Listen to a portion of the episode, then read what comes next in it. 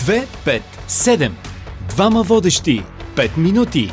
7 секунди за първо впечатление. Здравейте, ние сме Денис Никифоров, радиочовек, но и психолог по образование, водещ групи за личностно и творческо развитие. И Катя Василева, разпознаваем глас в ефира на Българското национално радио. И още кой е Денис Никифоров, магистър по позитивна психология, занимава се с родова терапия, но и с изкуство.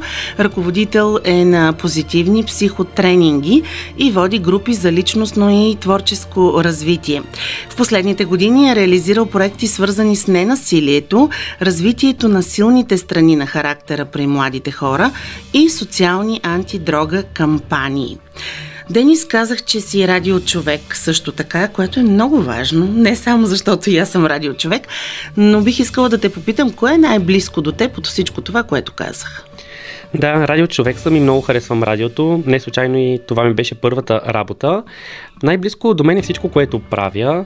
Истината е, че журналистиката ме научи да питам конкретните въпроси. Театъра ме научи да анализирам, защото когато играем в една пиеса, ние правим а, мизан сцена на героите и анализираме техните характери, а психологията ме обедини всичко това, като разглеждам човешката душа и мога да кажа, че всичко е близко до мен, тъй като в момента съчетавам и трите професии, колкото и интересно да звучи за някои хора. То наистина звучи интересно, но така като ги разграничаваш нещата и като казваш каква е симбиозата, се замислям, че наистина радиожурналистите и може би журналистите, които умеят да питат, са и психолози, защото за да стане един разговор добър, може би трябва наистина да си добър психолог и да умееш да извличаш полезното съдържание. Пък и днес тук ти си в ролята на ко-водещ, така че, както се казва, тичаме по една писта и сме на равни начала. В 257 говорим за личностно развитие. Как може да се случи това през творчеството и изкуството да продължим темата? Според мен творчеството и изкуството е двигател за личностното развитие, независимо дали е театър, дали е радио под формата на подкаст, също е вид изкуство, арт-терапия и какъвто и да е вид изкуство, той ни вкарва в така наречения поток от позитивната психология и тогава ние не усещаме колко бързо минава времето. Ето, примерно, когато участваме в радиопредаване, не си даваме сметка кога ще минат тези 5 минути, в които ще си говорим. Когато рисуваме също, ние се сливаме с тази енергия на потока и затова изкуството ни помага да развиваме нашата личност, нашата душа и да живеем по един по-позитивен начин, според мен. Не си даваме сметка кога ще минат тези 5 минути, обаче ако сме много добри, ги усещаме на физическо ниво. И да, ако разговорът е много увлекателен, не си даваме сметка, но ти според мен също усещаш тези 5 минути на физическо ниво, нали? Да, абсолютно. Усещам и това може би е от предаванията в радиото. А, ти сподели за психологията в радиото. Наистина тя започва още когато говорим с събеседника да го поканим в студиото и приключва когато завършваме дадено предаване, според мен. А може ли а, всеки да работи над личностното си развитие чрез а, техниките от а, актьорското майсторство, даже ако не е актьор? Тук а, се сещам веднага за Георги Малчев който беше разказал как той ходи и участва в а, импротеатър и колко е полезно това.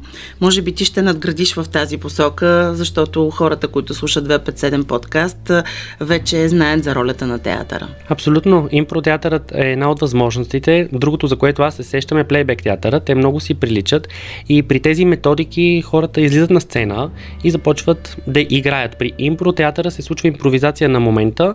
В плейбек театъра е много близък до психодрамата, с разликата, че в плейбека ние не търсим терапевтичен ефект, а само забавление и личностно развитие.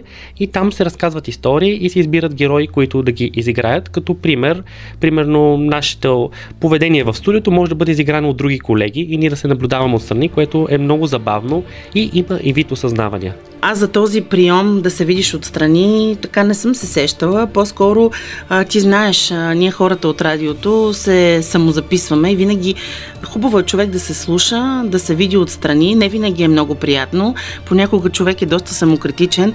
Ти като се слушаш и като се гледаш отстрани, какво виждаш? Аз в Плейбек театър съм разказвал различни истории и когато погледнеш отстрани себе си, си даваш различна гледна точка и различно поведение, защо си поступил в дадена ситуация. И тук, в този плейбек театър, пак се работи върху въпросите какво, кога, как, защо сме поступили, след което се дискутира. Интересното е, че когато има една група по плейбек театър, историята, с която се тръгва, с нея се и завършва най-често.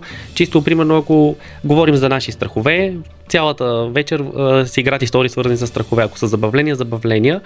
Става една такава вълна, която е много забавно и се спотява екипа, което е най-ценното според мен и социалните а, комуникации между хората, общуването, това, че не са до мобилните телефони, а се потапят наистина в изкуството, което според мен лекува. А преодоляваш ли страховете, ако цяла вечер си говорил за страхове? Тук вече идва ролята на терапията и по-скоро следващото, което е психодрамата, е свързано с страховете и различните терапевтични модалности възможности, благодарения, които имаме на психологията и психотерапията и вече някой път хората осъзнавайки нещо, отиват при личния си терапевт и там вече го доразвиват и доизчистват, така да се каже. Денис, аз казах, че си магистър по позитивна психология. Да кажем, защо е толкова важно позитивното мислене в личностното ни развитие и какво пък ако не е така? Много е важно позитивното мислене в а, нашето ежедневие, но е важно то да бъде подплатено с действия. Много стана модерно да мислим позитивно и да чакаме вкъщи, така резултати няма да има. И точно позитивната психология ни учи към това как да открием ресурсите и в каква посока да действаме, за да може да постигнем това, което искаме и за което си мислим, че е позитивно. Защото за един човек може да е позитивно едно, за друг да е съвсем различно нещо позитивно и по този начин откриваме с позитивната психология точно тези ресурси, тези силни страни на характера, които могат да ни помогнат да постигнем една мечта и после следваща и така нататък. Да, интересни са тия работи. А, понеже стана дума за това, че страха от публично говорене е по-силен дори от а, страха от а, смъртта.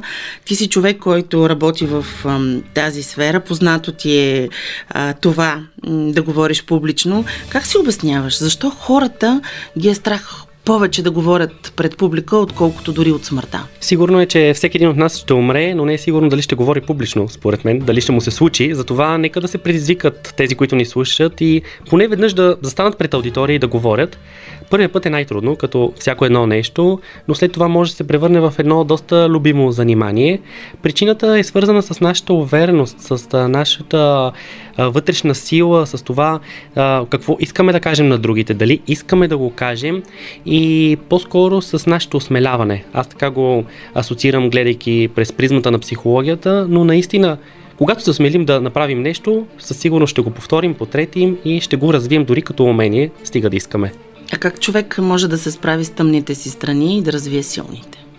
С оптимизъм, пак от позитивната психология, тъй като в нея се разглеждат добродетелите, и, а, които са свързани с а, надежда, с а, помощ, подкрепа на другите и на нас самите. И там влиза и оптимизма и песимизма. От нас зависи да погледнем оптимистично, че днес, примерно, когато навън вали, ние може да прекараме време, четейки дадена книга или гледайки любим филм, или пък когато е прекалено топло, пак може да прекараме време с семейството, така че Нека се заобикаляме и с оптимисти, защото средата е много важна. Когато се заобикаляме с даден тип хора, ние малко или много ставаме като тях и се превръщаме като а, тях и по този начин а, е много важна подкрепящата среда. Много е важно още от детството децата да бъдат а, подкрепяни, да бъдат а, а, чувани, защото много от родителите не чуват децата си и ги пращат на уроци по математика, а примерно детето иска да играе футбол. Нека наистина да чуваме децата си. Това е много важно послание. Аз май свърших с въпросите. Не знам ти имаш ли въпроси. Разбира се, че имам въпрос към теб и въпросът ми в този момент е кои са петте позитивни качества на добрия водещ, за да може повече хора да знаят как да станат като теб. Като си говорим за позитивизъм, много е важно да е усмихнат добрия водещ. Знаеш, усмивката се чува и по радиото, усеща се. Другото, което е много важно, е да си подготвен. Аз в университета много добре помня оттам а, правилото на 5 П. Със сигурност и ти ги знаеш тези 5 П, кои са. Предварителната подготовка предотвратява провалянето на плана. Другото, което е важно, да си добър психолог, за да си добър радиоводещ, да имаш добра обща култура и да я надграждаш, което включва и да си грамотен и да говориш добре и правилно. И другото, което смятам, че е много важно, не можеш да влезеш от вратата, на което и да е радио, и да застанеш на микрофона. Според мен е важно да си извървял пътя си до микрофона, така ще имаш тази увереност и няма да те е страх. Тоест, Хубаво е човек да е правил много анкети, да е бил в много ресори, да е правил много репортажи, за да стане наистина радиоводещ. И това не е само теория. Аз ти благодаря за това, че бяхме заедно радиоводещи днес в 257. Денис Некифоров в днешния епизод на 257. Ако искате да чуете всички досегашни епизоди на 257, напишете 257 подкаст на латиница и ни намерете във всички подкаст платформи на Българското национално радио в Spotify, SoundCloud, Google и Apple Podcast, както и в платформата на Българското национално радио Бинар БГ. Пишете ни какво мислите, какво ви вълнува и какво искате да знаете по пътя към личностното и кариерното си развитие на 257.bnr.bg. До следващия път! 257 Двама водещи 5 минути 7 секунди за първо впечатление –